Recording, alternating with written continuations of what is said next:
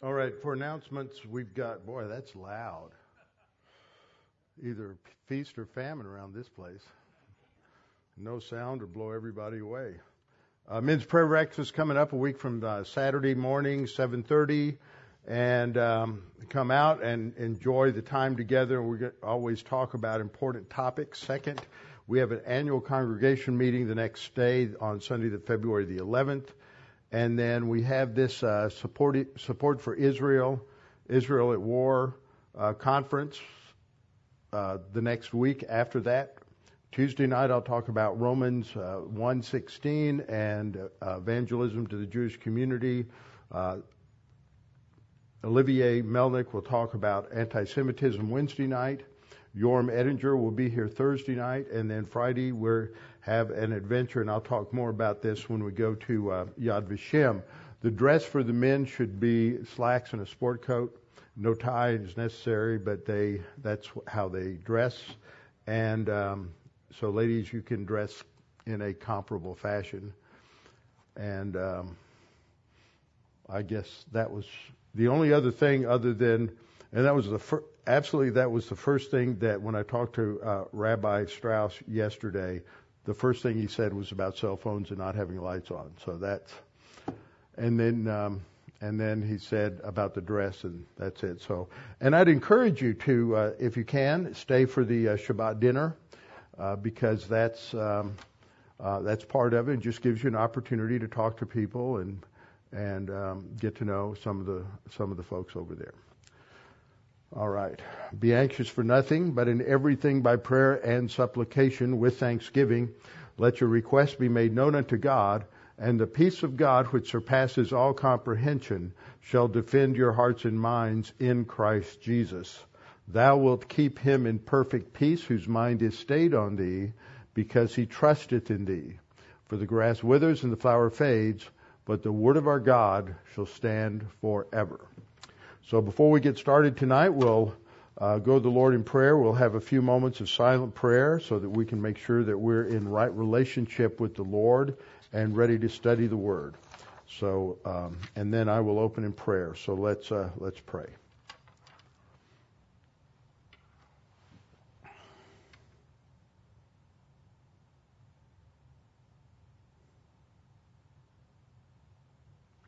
Father, we're thankful that we have this opportunity to come together to study your word, to focus on your uh, your truth, recognizing that it is by means of your truth, your word, that you work in our lives to sanctify us. That God the Holy Spirit uses your word to uh, move us along spiritually. So, Father, we pray that we would be submissive to what your word teaches, understand it, and be able to apply it. We pray in Christ's name. Amen.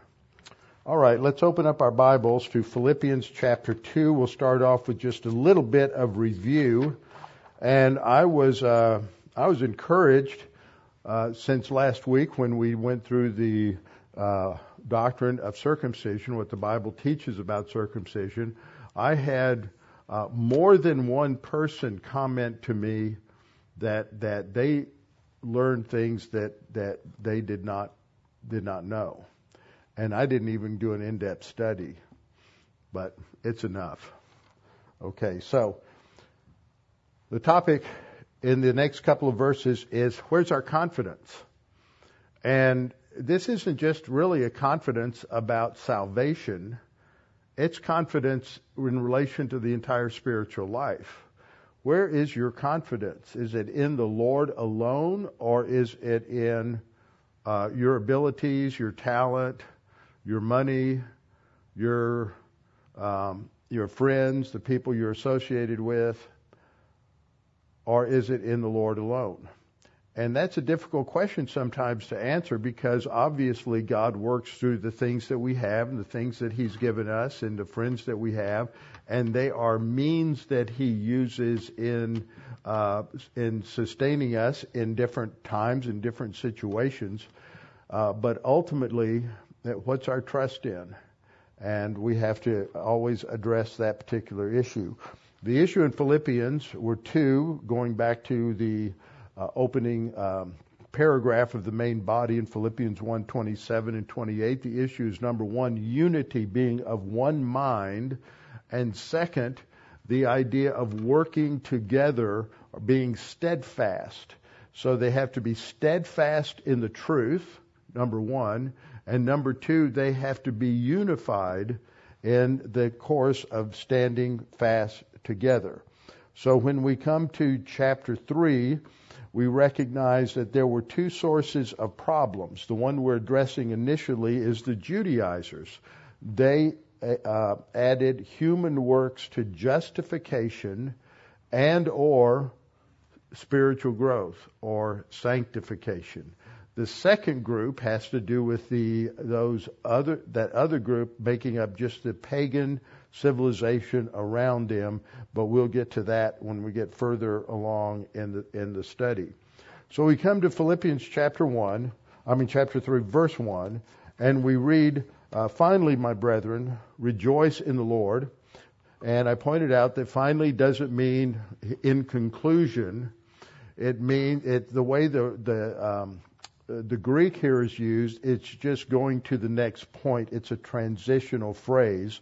He says, My brethren, meaning he's talking to believers, and he tells them to rejoice uh, in the Lord, to have joy in the Lord.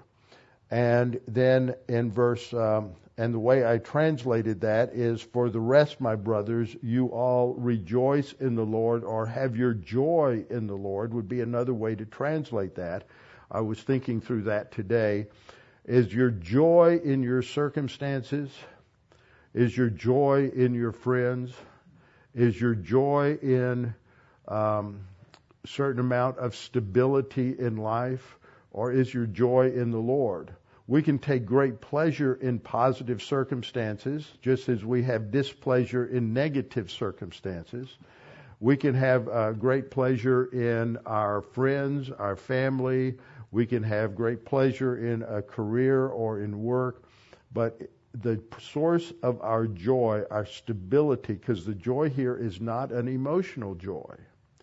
It is a mental attitude joy of stability and contentment with our circumstances that is is um, elevated because it and is distinctive because it is a fruit of the spirit, and so we can't just uh, when when Paul says to rejoice, we have to think this is something that comes with spiritual growth, spiritual maturity as the fruit of the Spirit. It's not really something I can just generate. It's not personality. You know, some of the things that you go through in life, as a pastor at least, uh, are things that the Lord is takes you through to teach you things. And I had a, um, I had an interesting situation in my first church. I was, um, you know, I was about 29 years old when I became a pastor, and it was a church that had something of a Bible church background, but there were a lot of uh, older folks in the congregation that didn't have that Bible church background, but about a third of the people there had come out of Houston and they had gone to and had grown up in churches with um, solid Bible teaching Dallas Seminary graduates. And so it was, um, there was kind of a mix. Uh, you have among the older people, the, a number of them were represented by one lady who one day, you know, I, I'd go around and visit these older ladies, and they made me fat because they would always cook cakes and pastries and whatever to feed the pastor, stuff the pastor, and uh, so I'd go by on one lady. So I mean, her her intentions were good, but as my mother said, the road to hell is paved with good intentions. She said, "You know, why can't you be like like um, uh, Norman Vincent Peale or um, oh, who's that other guy? Um, Schuller, Robert Schuller. I didn't say anything. And, um, you know, that's what they wanted. And that church event, eventually, eventually kind of exploded. And there were a couple of people in the church who were, who would have been a lot happier with the Pente- uh, charismatic or Pentecostal church. And one of those guys came up to me one day. I had invited uh, Ron Blue, who was just a Ron Blue was just a great professor at Dallas Seminary in the missions department, and he was probably ADHD from the moment of his conception. And it was like he just he was one of those people who's just effervescent. That's his personality. Had nothing to do with the Lord. But afterward, and it was kind of a dig, this one guy said, oh, Wasn't that great? He just really has the joy of the Lord. And I said, You know, there's a difference between personality and, and, and the spiritual fruit. And you've got them confused. Because there are door people who have great contentment and joy in their soul, but it's not their personality. And a lot of people confuse aspects of the fruit of the Spirit with personality. And you can't confuse them. Uh, pe- people have all kinds of personalities, but that doesn't mean that they're having, they're joyful and that's the fruit of the Spirit. So this is the result of spiritual growth. And Paul emphasizes the fact that he's going to be repeating some things. So he not only repeats rejoice, uh, again from several places as you go through Philippians, Philippians 2:18, Philippians 2:28, but in the next verse, which is where we're really getting started tonight, is uh, with a few new new things to point out in Philippians 3:2. He repeats this word beware three times. It's a Greek word blepo, which means to look at something and it has a range of meaning, and it has and the range of meaning has to do with um, looking at, examining, evaluating, all the way to a warning. So you really have to look at the context to say, is this a warning, or is he not only saying uh, to one level a warning, but it's also has the idea because if you look at the way Paul uses the word, in some places he's talking about you know, evaluating something, really looking into something. And so that's as much a part of the idea here that he is that he's looking at. But I wanted to point out that when he says beware of dogs, beware of evil workers, beware of mutilation, he is um, he, he's repeating the words that have the same, uh, begin with the same letter. And so you have uh, uh, kuon for dog, kakos for evil, and katatome for mutilation. So he's alliterating. And this is just one way to do it where you get people's attention because that's one of the ways in which when you don't have boldface and you don't have uh, italics and underlining and different fonts and all of the different ways that we can highlight something today. You just do it by using these different uh, different figures of speech and and uh, writing uh, devices. So he's just he's reiterating this three times, and so you have these three uh, categories, but they're synonymous. And he uses the word dog, and I pointed this out um, the last time that this was used as a uh, pejorative word for Gentiles, but it was also used for uh, someone of an impure mind and someone who was an impudent or arrogant person. And this this was how it was used in in Koine Greek among Gentiles. And the Jews had taken it over and just used that as a as an insult for for um, uh, for Gentiles. So that's that's part of what's going on here. So the first thing he uses the word dogs, and that comes. Um, it's used in Matthew 15:21 to 28, as well as Isaiah 56:10, to refer negatively to to the Jews who are into false religion. And, and in uh, Matthew 15:21 to 28, it's used of Gentiles. So he's flipping that and and and in using that as a negative term for the um, uh, for the self-righteous Judaizers. Then we saw evil workers and called them Ju- Judaizers or deceitful workers, and then mutilators. And the mutilators are those who are saying that you have to be circumcised in order uh, in order to be saved.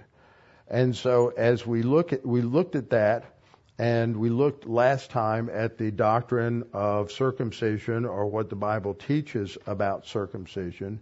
And then we came to, uh, now we come to this next verse, Philippians 3 3. For we are the circumcision who worship God in the Spirit, rejoice in Christ Jesus, and have no confidence in the flesh. Now I want to remind you of a few key things about circumcision. So I went through all of the points, 14 points last time. I'm not going to go through all of those. I just want to hit a few things so you're reminded of them uh, before we go further. First of all, just basic definition circumcision is the removal of the foreskin of the male's genital organ. And the basis for this is he's the head of the home. And because people say, well, why, why not? what about the women? Well, thank your lucky stars. This was just for the men because they're the head of the house. They are the spiritual leaders of the nation. And so they are sim- symbolically representing the fact that Israel is set apart and distinct, and this was distinctively the um, uh, I must have accident I, I accidentally took out slide two, which is that it is the um, Abrahamic covenant, which is first. So I dropped that slide accidentally. Uh, first, it is circumcision was the sign of the Abrahamic covenant. That's the most important thing because the Abrahamic covenant is still in effect today for the Jewish people. And so circumcision is still in effect, and it was not associated with his salvation. This is what Paul goes to in, in uh, Romans chapter 4. In Romans 4, when he is explaining justification by faith alone, he goes to the illustration of Abraham. And he quotes Genesis 15:6 that Abraham was justified by faith when he believed God, it was imputed to him as righteousness. Now, this is very important because that occurred long before the Abrahamic covenant was uh, was was sealed, as it were, at the signing uh, ceremony described in Genesis chapter 15. I mean, uh, later on in Genesis 15. So he is circum he is declared righteous, excuse me, long before he's circum- circumcised. And so circumcision was nothing more than a sign that God was setting apart Abraham and his descendants as a special people. It had nothing to do with salvation or spirituality.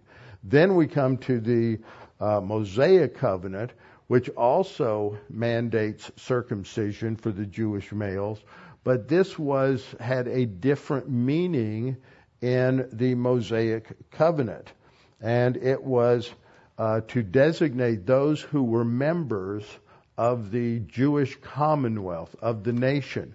And only those who were circumcised could participate in the rituals, and only those who were circumcised could go to, te- to the temple. Uh, because it was only for the Jewish people. So it's making a clear distinction between Jews and Gentiles but uh, servants and slaves who were not circumcised could not participate in any of these things uh, until they were circumcised. And this was made clear in uh, Exodus 12:48. So circumcision in the Abrahamic covenant is a sign of the covenant, and thus it's a sign of being Jewish. And it's mandatory and still mandatory for all Jewish males. So under the Mosaic covenant, it's just a sign of submission to the law. And it is uh, not part of being saved, and it's not really part of sanctification. It's part of, as it were, a sign of citizenship within the nation. And that got all, and see, see, Israel was a um, theocratic state. God ruled over the nation. Well, when you get into the Christian era, in uh, the early fourth century, in the 300s, when Constantine is able to finally solidify his reign as the emperor of Rome, and he legalized Christianity, he made it the legal religion. So church and state came together. Basically, he was creating a theocracy. And they used the Mosaic Law as the model and the pattern for Christianity and a Christian state. So, on that analogy, they came along and made an analogy between infant baptism and circumcision as just as circumcision was the sign of your citizenship in the theocratic kingdom of Israel, then circumcision would become the sign of your citizenship in a in a nation in the Roman Empire, later in other nations. This is why when you come to the uh, come to the Protestant Reformation, if you remember, those of you who've gone through this with me, it starts with Martin Luther Uh, on October 31st, 1517, and he nails 95 debate points onto the church door, which was the local bulletin board at the time. That he, and these were not related to exegetical or theological topics as much as they were related to abusive practices in the Roman Catholic Church. But it quickly became about theology, about what the Bible teaches. And so uh, but Luther is still in favor of a union between church and state. And then you have the development of the Protestant Reformation under John Calvin. And Calvin has to uh, flee Paris, uh, where he had been a student and, and he had taken on Reformation uh, theology. And he went to Geneva. And in Geneva, they basically had this sort of a church state relationship a lot of people don't understand that that that, that it was the leaders of Geneva who ruled, ran things, not Calvin. And so people blame Calvin for a number of things that that probably shouldn't have happened, but it wasn't necessarily Calvin's fault. It was the fact that you had this church-state union, and then you go over into the other part of Switzerland, and you have because uh, that was in the French part of Switzerland, Geneva. That's the French Swiss Reformation. Then you go uh, east and you go into the German speaking area and you go to Zurich and um, and Zwingli, Ulrich Zwingli was the Reformation leader there, again a former priest, but he had some followers, uh, Conrad Grebel and Felix uh, Blaurock and Felix Manz and Georg Blaurock, and um, they were reading through scriptures on baptism and realized no, baptism was not analogous to circumcision, that baptism was for an, a person who had come to an understanding of the gospel and trusted Christ as Savior. So they are talking about the fact that, that you needed to be uh, baptized and that it was by immersion and not by sprinkling and you didn't do this, it wasn't legitimate unless you did it after you had trusted in Christ as Savior. Well, when you are saying something like that in the midst of a nation that has church and state united, and that the sign of your citizenship in that nation is infant baptism when you're a child, you have made a political statement.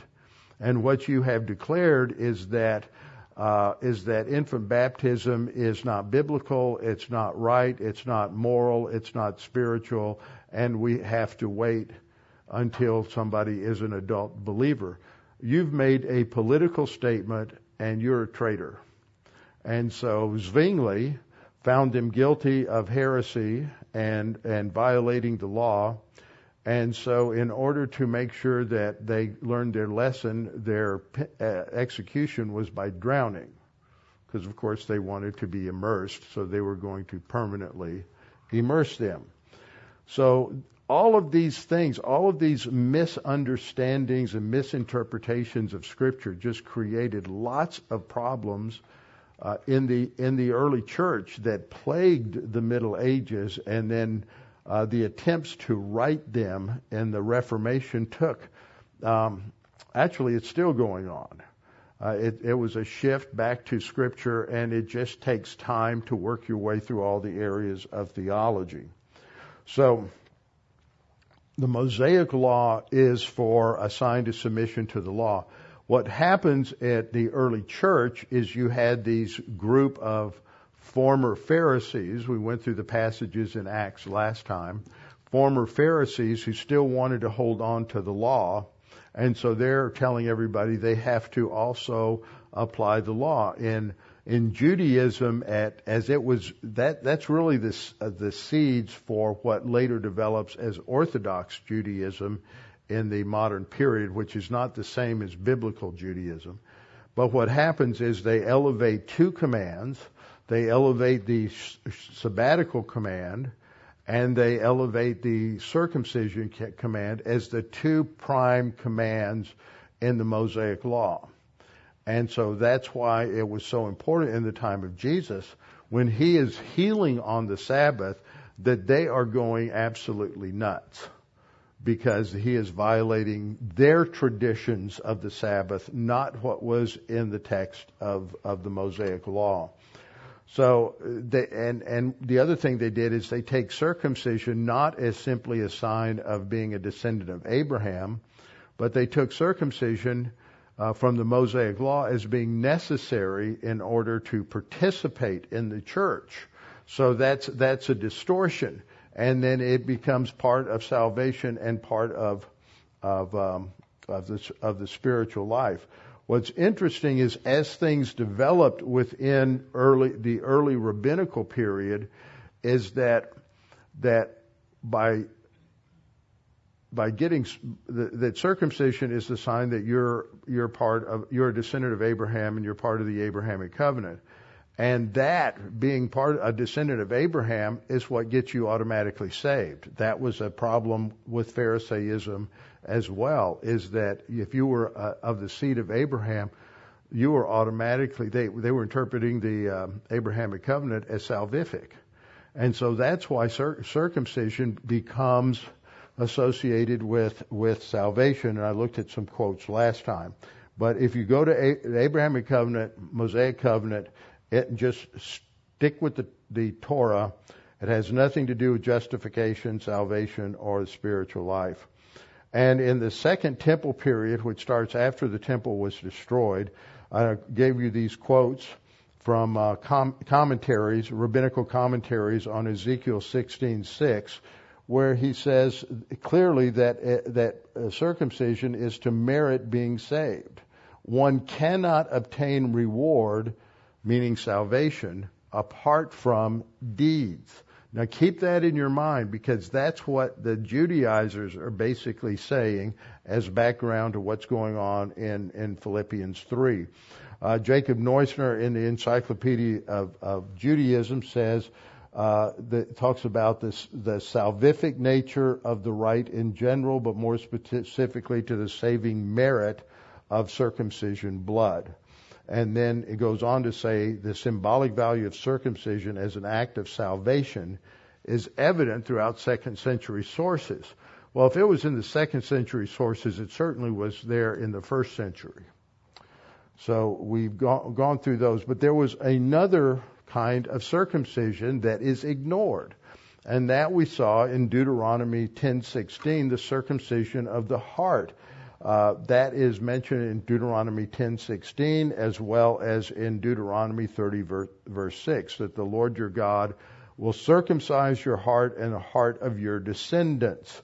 That's related to the, the um, coming of the new covenant when when the Messiah returns we see in Jeremiah uh, 9:24 very important passage where the Lord says, "Let him who glories pay attention to that word.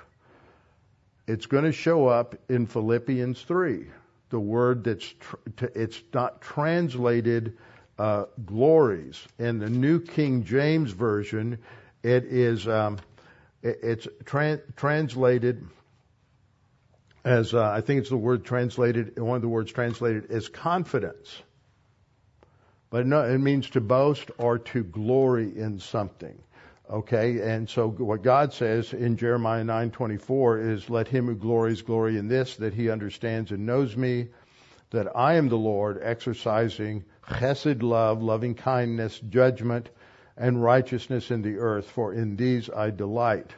Behold, days are coming. That's always kind of a clue. That's talking about the end end of time, the um, latter days for Israel. The days are coming that I will punish all who are circumcised with, along with the, the uh, uncircumcised. So circumcision in that passage is very clear. It is not salvific. In Acts, Stephen's message calls the, the, the Jews stiff necks and uncircumcised in heart. Again, we get to, to this. And the issue in the studying Galatians is that they're, uh, Paul says, Are you so foolish, having begun by the Spirit? Are you now uh, being made complete? Better translation, by the flesh. We'll talk about that term flesh.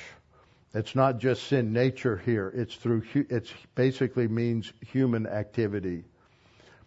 And Galatians 5 2, he comes back and says, Indeed, I, Paul, say to you that you become, if you become circumcised, Christ will profit you nothing.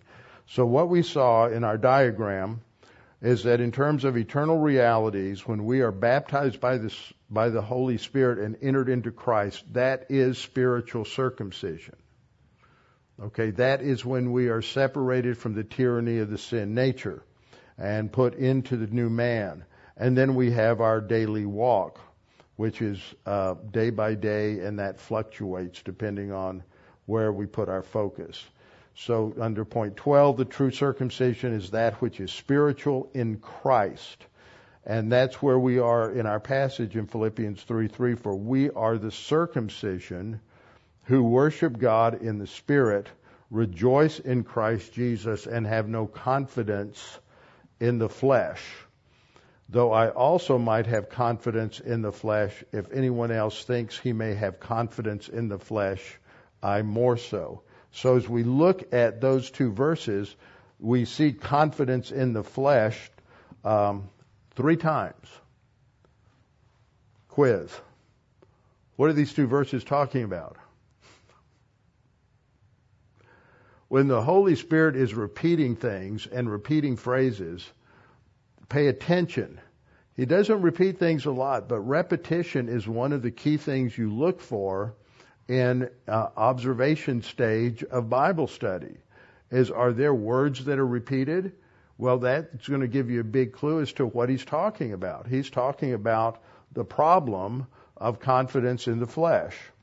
So Philippians uh, 3 3, we have the, the main clause is an expla- explanation. It starts off with the word for, which is the word in Greek which is gar, and it introduces an explanation for what he has said before.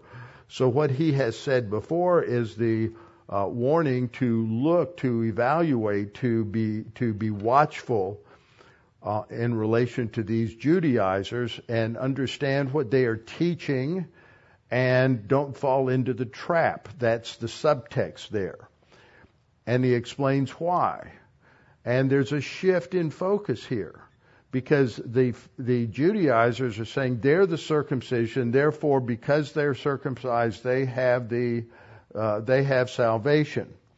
And so the uh, so Paul's basic argument is is that Israel has lost com- sight of God's grace and God's provision.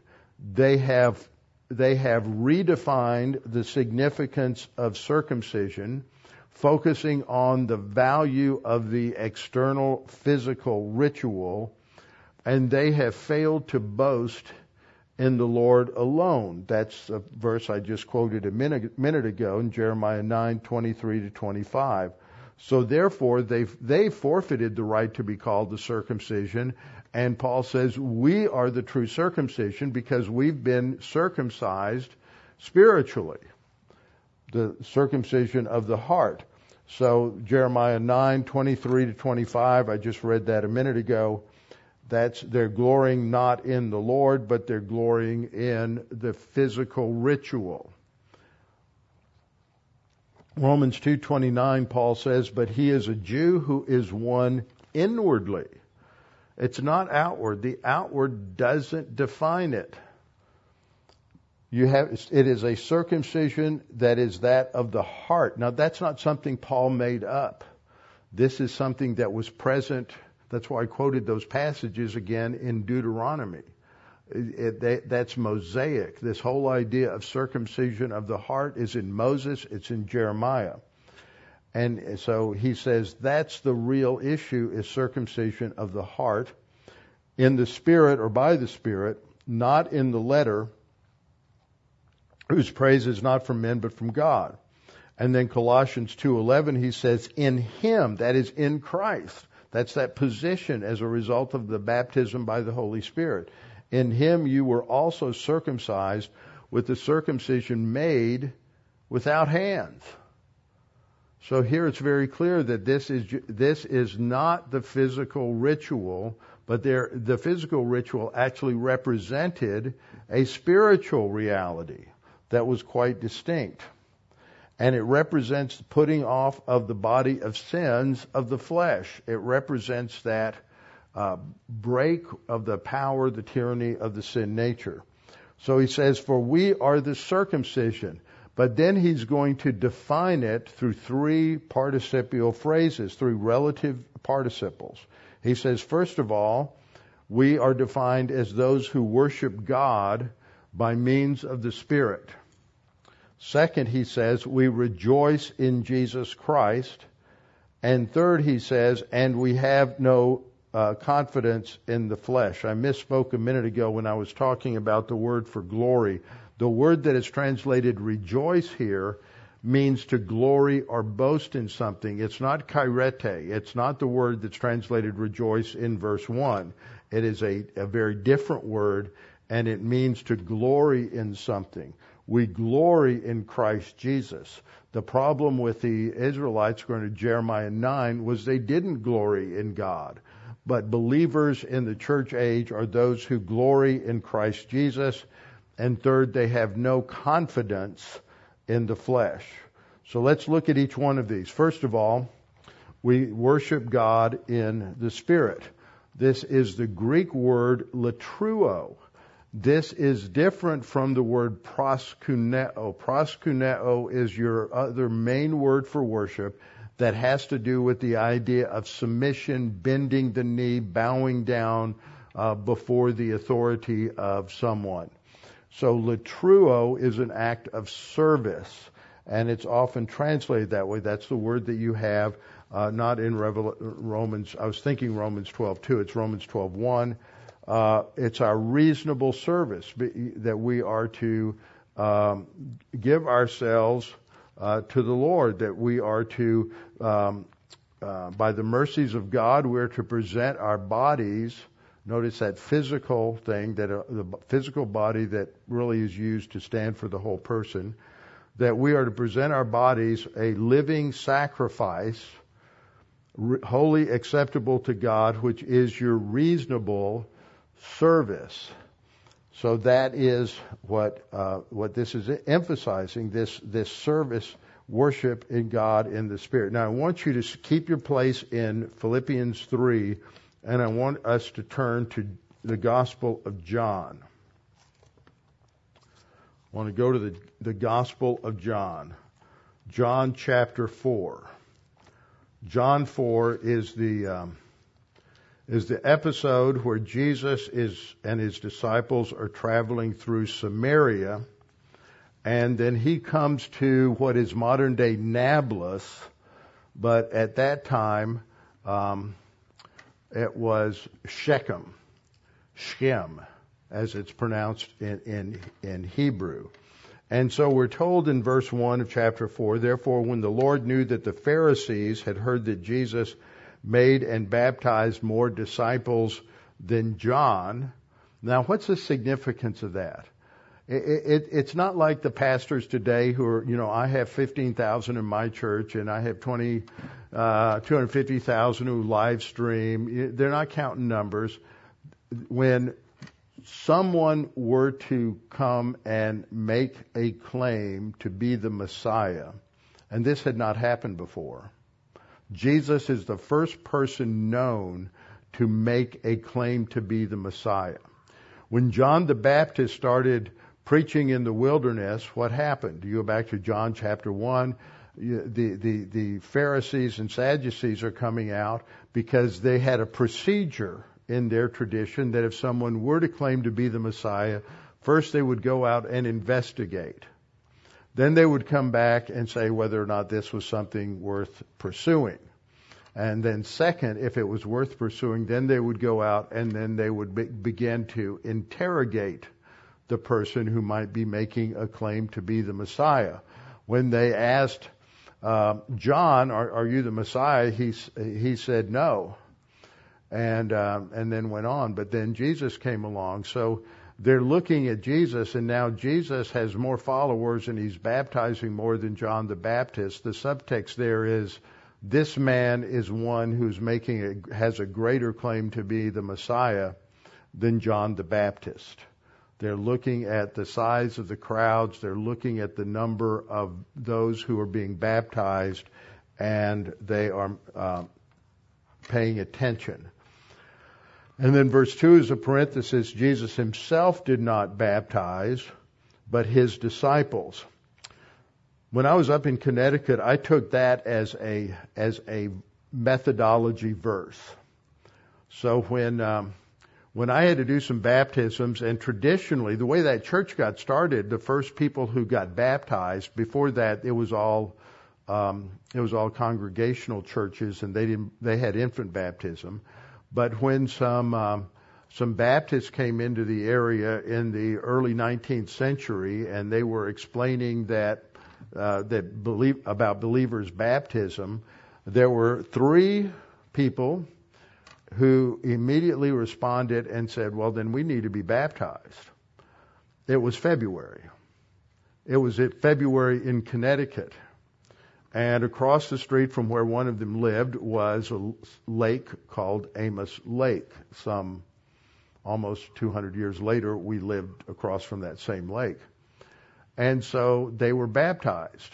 And there was one man who was a deacon of the church when I was there, and his wife was a descendant of one of the women who was baptized that day. And I think, I can't remember exactly, it was like she had on 17 or 18 petticoats.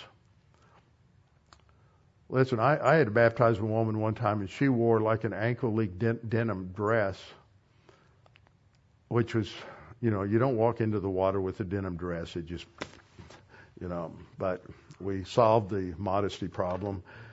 But trying to get her out of the water, that was pretty heavy. 17 or 18 petticoats. He had to be a weightlifter.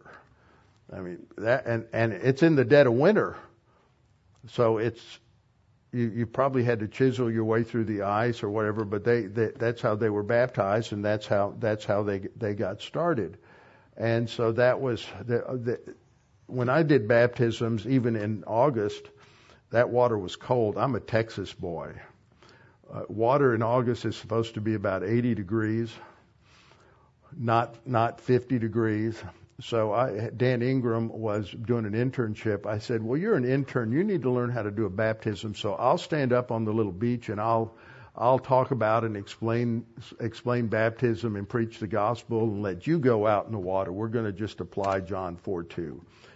So uh, Dan did the actual work out in the water he was from Iowa, so he was expecting, he, he grew up with cold water. I didn't. Anyway, so Jesus and his disciples are going to leave Judea uh, and head north to Galilee. Now, typically, you would go, uh, any Jew, self-respecting Jew, would not go on a straight line from Jerusalem up to Galilee because that would take them through the hill country of Samaria. And they despised the Samaritans. And so, um, and the Samar- Samaritans despised them. It's interesting. If you were going north, the Samaritans wouldn't bother you, but if you were going south to Jerusalem, they would, they would, they would try to keep you from making your trip. And that's because the Samaritans didn't believe you should worship in Jerusalem. You should work, worship on Mount Gerizim. They had a, a sect. They didn't, they were like the Sadducees. They only had the first five books of, of the Bible. That plays into the story. So Jesus and his disciples, instead of doing what everybody else did and going down to near the Jordan River and then crossing the Jordan and then going north on the other side of the Jordan till you got up by Galilee and then coming back across, he goes straight through Samaria, which must have uh, caused his disciples to think he had a couple of screws loose. And so he comes to Sychar, which is right there by Shechem. They're just together at what is now uh, Samaria. And that's the location of Jacob's well. And that's why I say that that's, that's in Shechem because that's where Jacob's well was. And you read that, that story back in, back in Genesis. And, uh, so he comes to the well and I've been there. It's now encased in a church and they'll lower the little bucket or pail and they'll bring some water up and give you some water to drink so you can say you drank water from Jacob's well. And I usually don't get a chance to take uh, any tour groups there because it's that's all in Palestinian territory in in um, um, Nablus there. Nablus uh, is a word that comes from the Greek Neapolis, new city. But it's just sort of, uh, Palestinians can't pronounce the letter P, so that changes to a B, and they just sort of run it together, so Neapolis became Nablus. Um, so they come to the city. Uh, t- they come to the city there uh, where Jacob's well was, and so Jesus sits down by the well, and it's about the sixth hour, so it's around noon. And a woman of Samaria comes to draw water. And Jesus said to her, "Give me a drink." For his disciples had gone away into the city to buy food. Now this is pretty surprising for her because a man asking a woman to provide water like that, a Jewish man, was unheard of. And uh, so she says, How is it that you, being a Jew, ask a drink from me, a Samaritan woman? For Jews have no dealings with Samaritans. And Jesus answered and said, If you knew the gift of God, see, he, he doesn't answer her question. He goes to the heart of the matter, which is spiritual. He said, If you knew the gift of God, and who it is who says to you, Give me a drink, you would have asked him and he would have given you living water. And she knows he's talking about, about him. He, she says, Sir, you have nothing to draw with, and the well is deep. Where do you get the living water? Are you greater than our father Jacob, who gave us the well and drank from it himself, as well as his sons and his livestock? And Jesus said to her, Whoever drinks of this water will thirst again, but whoever drinks of the water that I shall give him will never thirst but the water that I shall give him will become in him a fountain of water springing up into everlasting life. So the woman said to her, Well, give me that water. I want everlasting life. Give me that water that I may not thirst. Not, I don't want to come here. See, she would have to come because of her background. Nobody would help her, so it, she has to come uphill to the to the well and then carry all this water back. And so that was, uh, she had to do it by herself and she's tired. She doesn't want to do that anymore. So she said, give me this water that I may not thirst nor come here to draw. And so Jesus says, call your husband and come here. Now he's asking the question. He knows she doesn't have a husband, but he's trying to draw her out. And so she says, well, I, um, you, she said, I don't have a husband. She, you've well said you have no husband, for you have had five husbands, and the one whom you now have is not your husband. And so she's living with some some man, um, and he says, "So you spoke the truth." And now she says, "I perceive that you are." Now the English is translated as a prophet. And the English tends to do that when you have a noun in the Greek that doesn't have an article in front of it. And this doesn't have an article in the Greek. But with a lack of an article is emphasizing the quality of the noun. She's going back to the passage in Deuteronomy 18 where God said that a greater prophet than Moses would come. This is the prophet. So she, by saying this, she's recognizing that he may be the prophet, the prophet that's greater than Moses. She's beginning to think that maybe he's the Messiah.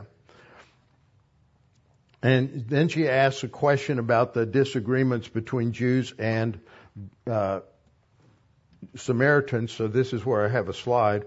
The woman said to him, Sir, I perceive that you are, and it should be the prophet as opposed to a prophet.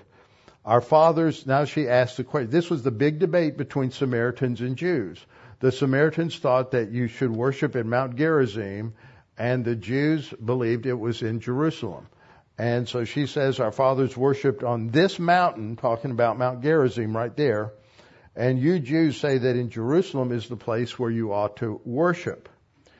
And Jesus doesn't intervene in that argument at all. Notice how he goes on to a greater truth. He says, Woman, believe me, the hour is coming when you will neither on this mountain nor in Jerusalem worship the Father. You worship what you do not know. We know what we worship. What does he mean by that? Says you you you worship what you don't know because you haven't taken the whole scripture. You just have uh, you just take the Pentateuch, and what you're taught isn't accurate. But we know what we worship. We Jews know what we worship. We have the whole Old Testament. And then he says, For salvation is of the Jews. He's going right back to the Abrahamic covenant that God is going to bless all of the nations through the descendants of Abraham, and that's not the half breed Samaritans. And then he says in verse 23, but the hour is coming and now is when the true worshipers will worship the Father by means of the Spirit and by means of truth. He says the Father is Spirit. In the next verse, God is Spirit, and those who worship Him, He repeats it. What did I say about repetition? The Holy Spirit wants you to get the point. We, those who worship Him must worship by means of the Spirit and by means of truth. Now, this is the same phraseology that you have when you get over into uh, Philippians uh, chapter 3, and it's defining who, who the Christians are. They're the ones who worship God by means of the Spirit. And it put, puts uh, the same phraseology there, by means of the Spirit, by means of truth, and that's the same thing we'll see with walking by the Spirit in Galatians 5. Rejoice, and then the second point that defines them is they rejoice, and the word here is kauchaomai, which means to boast or to glory in something. So some translations translate it boast. The Holman uh, Christian Standard Bible translates it boast the uh, New, New American Standard 95 and the ESV translate it as glory. And I think glory is probably a better way to translate it, not rejoice. They glory in Christ Jesus. And then third, they have no confidence in the flesh. Now, the word for confidence through here, the um, verb is peitho, and it's in the perfect tense. Now that's important grammatically because the perfect tense is not, is emphasizing completed action. So they have in the past made a decision to not have confidence in the flesh, in physical ritual. And the results of that continue. They've rejected this uh, this argument from the Judaizers that physical cir- circumcision is necessary for salvation or the spiritual life.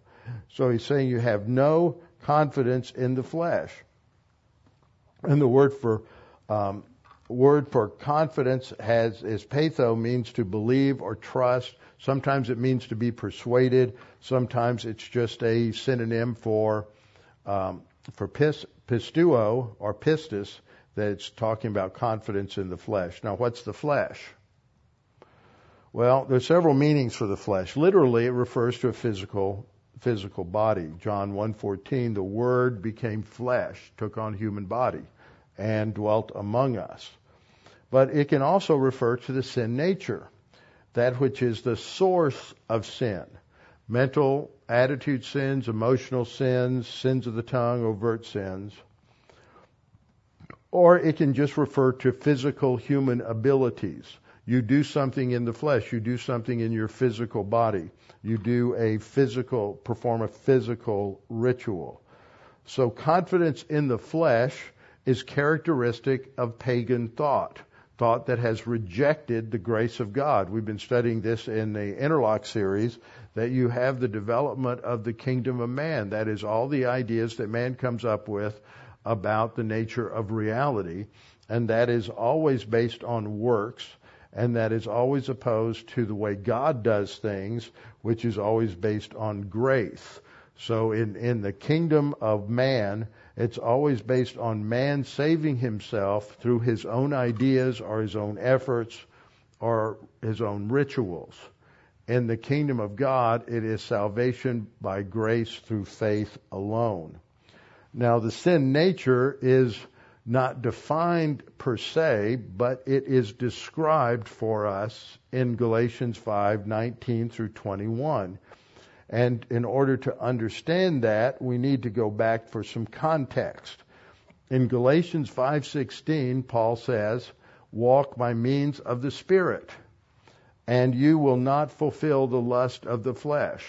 It's an either or. You walking by the Spirit, you're not going to be uh, fulfilling or bringing to completion the lust of the flesh. So here, flesh is more than just physical material. It relates to the sin nature. And, and then you have this contrast, the flesh versus the spirit. Just like you have these other contrasts, light to darkness, new man, old man. You know, you have these differences.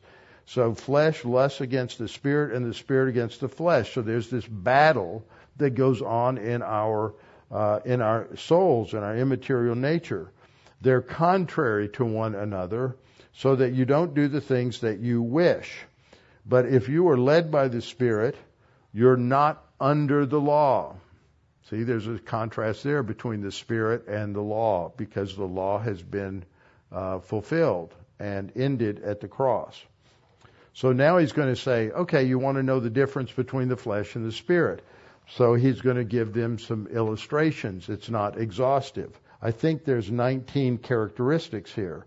The works of the flesh are evident, which are adultery, fornication, uncleanness, lewdness. So those first four all deal with various aspects of sexual immorality. And then you have idolatry, which is worshiping anything instead of God that we can make anything an idol. We can make good things an idol. You can make going to Bible class an idol. And I've heard people do it. They make Bible class every night. I missed Bible class in five years. You're worshiping Bible class. You're not worshiping God. And um, now that doesn't mean that people who go to Bible class every night don't worship God, but some people they get those confused. And uh, idolatry, greed is idolatry. Paul says in Colossians chapter 3.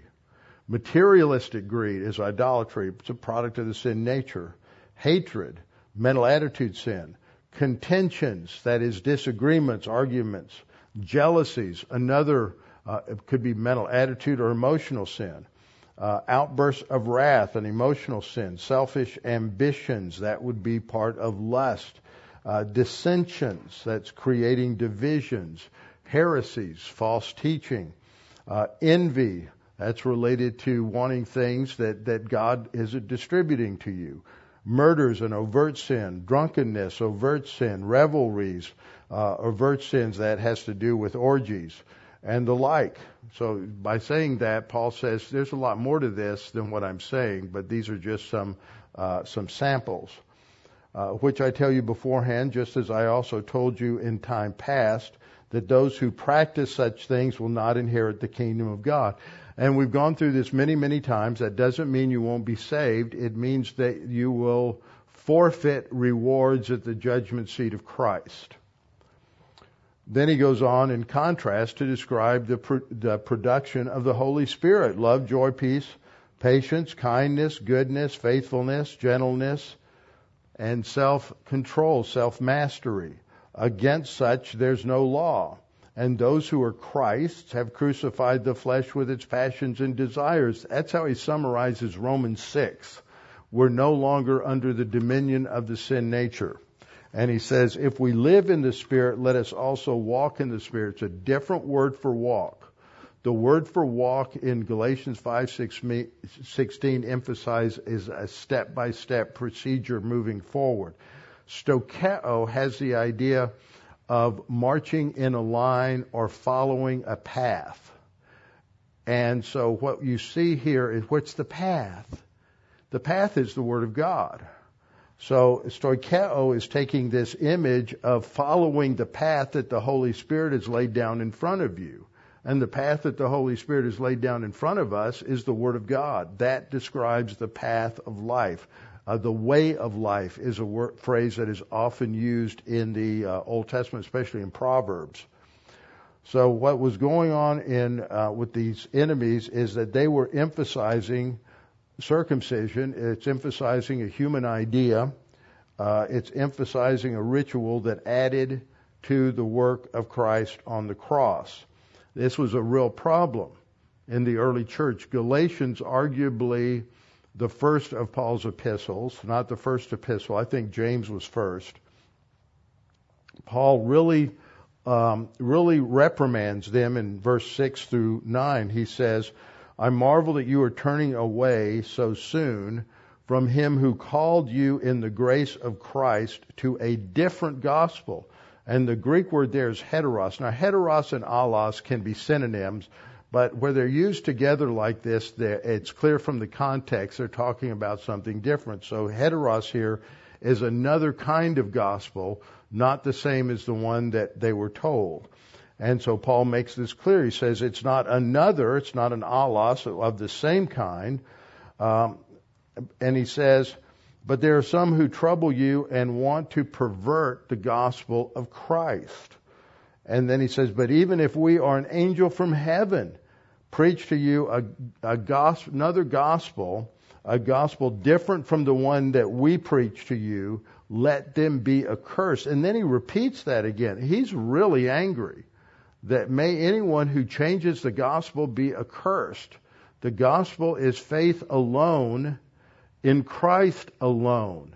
Faith not accompanied by anything else and Christ not associated with anything else. You're not believing in Christ in the church. You're not believing in Christ in Mary. You're not believing in Christ in baptism. Uh, and your faith is just by itself. And then we get to Galatians 2:16, which the New King James is on the top, and my expanded, amplified translation is down below. And what I've said, I'm just going to read mine because we know that a person is not dis, not declared righteous by means of faith, um, by means of the works of the law, which in the context is circumcision, but by faith in Jesus Christ. Even we have believed in Christ Jesus in order that we might be declared righteous by faith in Christ and not by the works of the law, for by the works of the law no flesh, no person will be declared righteous. It's very clear. He, he excludes that from salvation. Chapters 1 and 2 deal with legalism at salvation. Chapters 3 through 6 deal with legalism for the spiritual life. So here we have the diagram of the sin nature. It has an area of strength. We're all good at being uh, moral, being good, something like that, that's great. We can all not work our way to heaven because it's not going to get us anywhere. The opposite, opposite side are personal sins, sins of the tongue, mental attitude sins, emotional sins, overt sins, things we've already gone over. But everybody has trends, and sometimes you may feel like you're sort of confused because part of you in some areas of life have a trend towards one eh, one direction and in other areas you trend in the other direction. You, we can have a trend towards legalism, that's the left side, asceticism, that means really living apart from the world. Uh, that that would describe the monastic movement of the early Middle Ages. You're, you just can't handle it, so you're going to go live somewhere, climb up on top of a pillar, and become a pillar state, saint like Simon Stylites.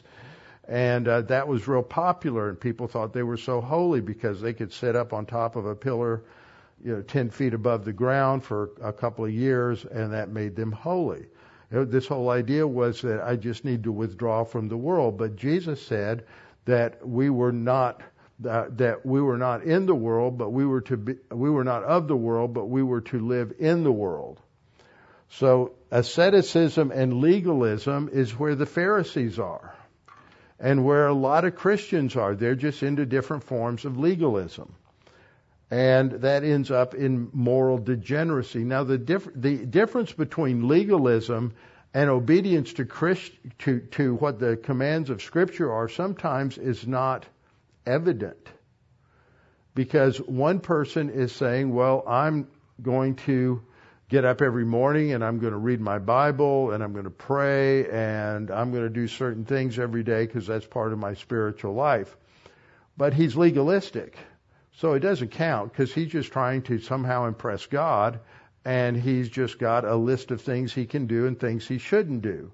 And the next person just loves the Lord and wants to know more about him, so he does the same thing. You can't physically look at the two people and determine from their actions which one is a legalist and which one isn't unless they say something. So legalism is self-deceptive and arrogant. And it leads to a moral degenerate. The Pharisees were moral degenerates. That's both John the Baptist and and uh, Jesus called them um, called them the spawn of vipers, the seed of vipers. And that just goes back to the seed of Satan, the seed of the serpent in the garden, garden of Eden. So on the other side, you have licentiousness, which means that, oh, Christ died for my sin, so I just have a license to sin because I'm still saved. Or lasciviousness, which has to do with uh, sexual lust, or antinomianism, which has to do with just making up whatever you want to do, regardless of any uh, biblical mandates. We live in an antinomian culture. It is a lawless culture, left and right, and they don't care. This yesterday, Breitbart reported that um, Biden uh, was thinking about um, um, declaring uh, a Palestinian state in the Middle East. He can't do that. That violates all kinds of laws. But he didn't care. You know, he didn't care about the law related to the border and enforcing the laws. He's not enforcing any laws except the ones he likes or thinks what he and, and then on the other hand, then they're going after Trump and they're making stuff up. They're making up laws and they're getting shot down for it. it it's a purely lawless uh, nation that we're living in. And then we come to Paul in verse 4 where he says, Though I also might have confidence in the flesh, if anyone else thinks he may have confidence in the flesh, I more so. So the question is, is your confidence in the flesh or in the spirit? That's the question we ask ourselves many times every day. Am I relying upon God alone and claiming promises and trusting God alone, or am I trying to do it on my, on my own? And Paul will go through this. He uses the same words we looked at earlier for confidence, and he's going to go through all of his credentials to show how, if anybody had a chance at getting saved by what they did, by their ritual and observance to the law, then he would be the number one candidate. And he says, at the end, he says it's all horse manure or cow manure or whatever term you want to use that is syn- uh, synonym.